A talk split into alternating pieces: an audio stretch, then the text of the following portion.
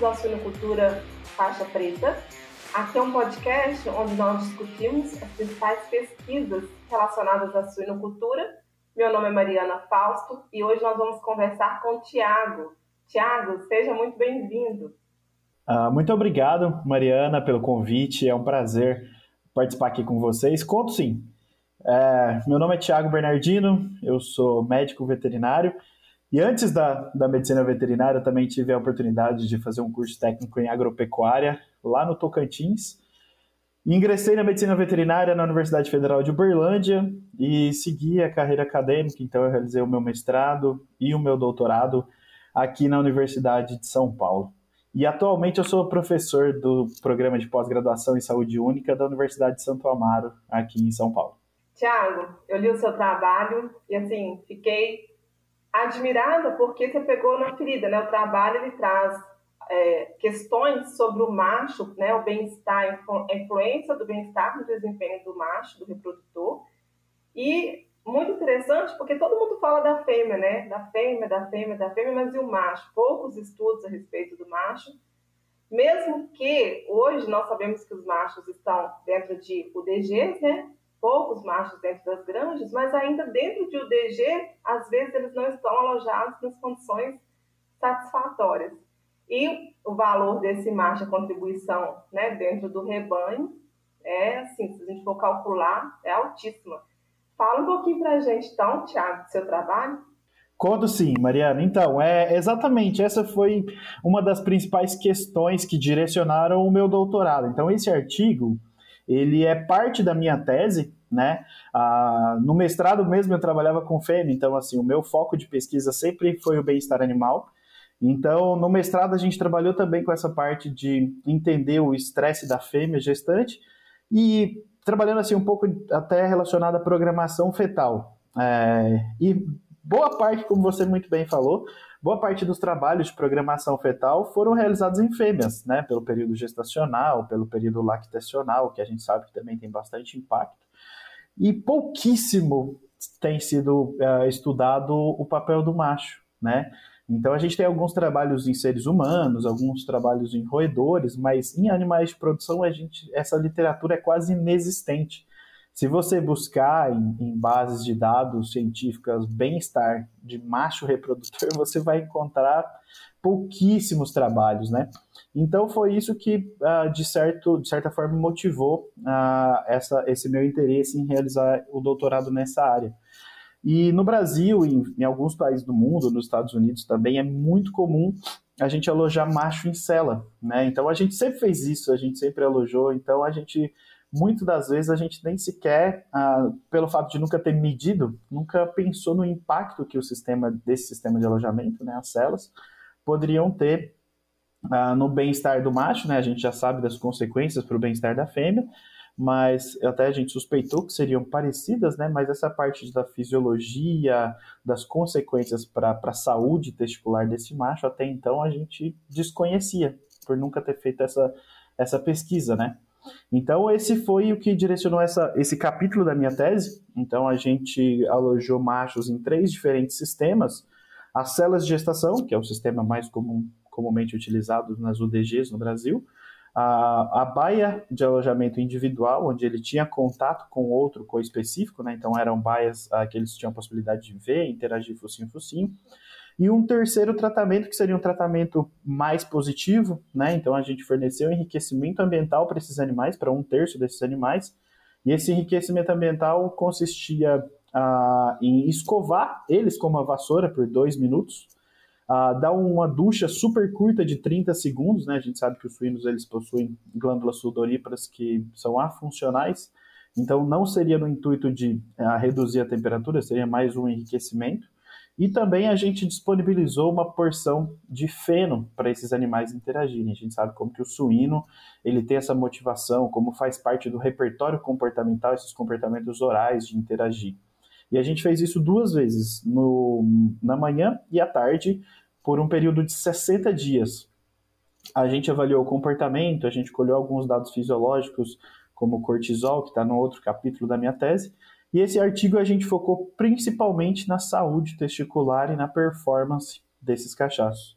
Então a gente colheu fotos termográficas para avaliar a temperatura da superfície escrotal desses animais. A gente colheu sêmen semanalmente desses animais, então a gente fez toda a parte de ah, características da motilidade com o sistema casa. A gente também fez análises de morfologia dos espermatozoides. E uh, a gente também tem um, um, outro projeto que deu continuidade, que a gente também utilizou o sêmen desses animais para inseminar algumas uh, fêmeas e avaliar também os filhos desses machos. E aí a gente identificou que a temperatura da superfície escrotal dos machos alojados em cela, ela foi diferente a partir da primeira semana que a gente alojou esses animais na cela, a gente já identificou essa alteração na temperatura da superfície testicular. Além disso, também a gente fez avaliações ultrassonográficas do testículo desses machos. E na ultrassonografia, a gente também teve a, a, a gente conseguiu identificar que os testículos dos machos que estavam alojados em cela, eles tinham mais vasos no parênquima testicular. Isso, a longo prazo, normalmente indica um efeito de degeneração testicular. Pode indicar, né? Ah, como a gente fez um trabalho que ele durou apenas 60 dias, a gente acabou que, e normalmente a, a degeneração testicular, ela tem uma casuística e uma, uma, ela acontece em períodos mais crônicos, a gente não pôde de fato identificar a degeneração, mas esse é o primeiro, um dos primeiros passos para se ter a degeneração é esse aumento da perfusão do parênquima testicular. E a gente viu uh, uma característica muito interessante que foi a quantidade de sêmen aglutinado. Então, quando os espermatozoides eles formam alguns grúmulos e a gente identificou que também o ejaculado desses machos alojados em cela, eles apresentavam maior índice de aglutinação, o que refletiu em uma das características da motilidade, que é a, o VCM, a VCL, que é a velocidade curvilinear, muito provavelmente por conta dessa maior aglutinação. Então, esses foram os principais achados né, desse trabalho. E, como eu disse, isso é, uma, é um, cap, um capítulo da minha tese. A gente tem outros trabalhos que já estão submetidos para publicação e outros que estão em parte de preparação, que também tem, envolve a parte de a, a biologia molecular, avaliação da população de microRNAs do sêmen desses cachaços. Mas foi legal, né, para entender que o, o, simples fato de você tirar o cachaço, o cachaço da cela e alojar ele numa baia, a gente já identifica essas mudanças que eu comentei aqui com vocês. Nossa, interessantíssimo. Tiago, eu fiquei pensando, depois que eu li o seu trabalho, né? Gente, isso foi avaliado em macho jovem, por um tempo muito curto. Agora, imagina aí que um macho, às vezes, ele fica dois anos a serviço, como não estaria né, o, o testículo, né, a fisiologia testicular desse, desse macho, o impacto disso. Exatamente, Mariana. Muito bem lembrado, né? Eram todos machos jovens, eles chegaram aqui na Universidade de São Paulo ah, com 5, 6 meses, então toda a parte de condicionamento ah, foi eu quem realizei o condicionamento para colheita de sêmen. Então isso acaba que assim a, acaba demandando bastante tempo, né, dentro da pós-graduação. Então por isso que a gente avaliou esses 60 dias. Eu também estava ah, próximo do meu período para realizar uma parte do meu doutorado fora do Brasil. Então a gente conseguiu colher só durante esses 60 dias. A ideia era isso, né? Tentar entender como que isso funcionaria a longo prazo, né? Deixar esses animais dois anos, que é o caso dos animais que ficam alojados nas UDGs, né? E como assim todos estão alojados em cela, dificilmente a gente tem esse parâmetro de comparar como um outro macho que estaria numa baia, por exemplo, ou até mesmo numa baia enriquecida. Mas esse, um, eu acredito que as, os resultados que a gente encontrou nesses 60 dias, eles estariam muito mais acentuados. Né? A gente teria a capacidade de identificar mais vasos, provavelmente, né?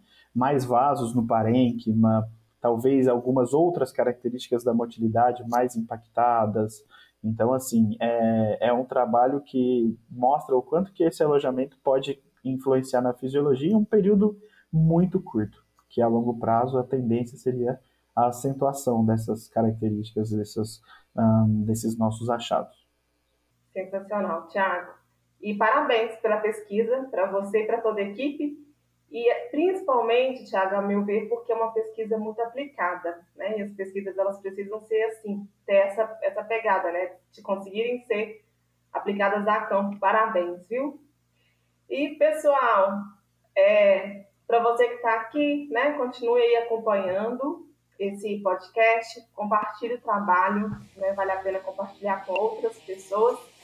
E é isso, se inscreva. Thiago, muito obrigada e até a próxima oportunidade.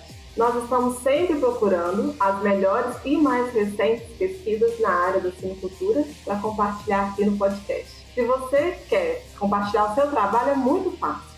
É só você mandar um e-mail para suinoculturafaixapreta.com. Te espero aqui.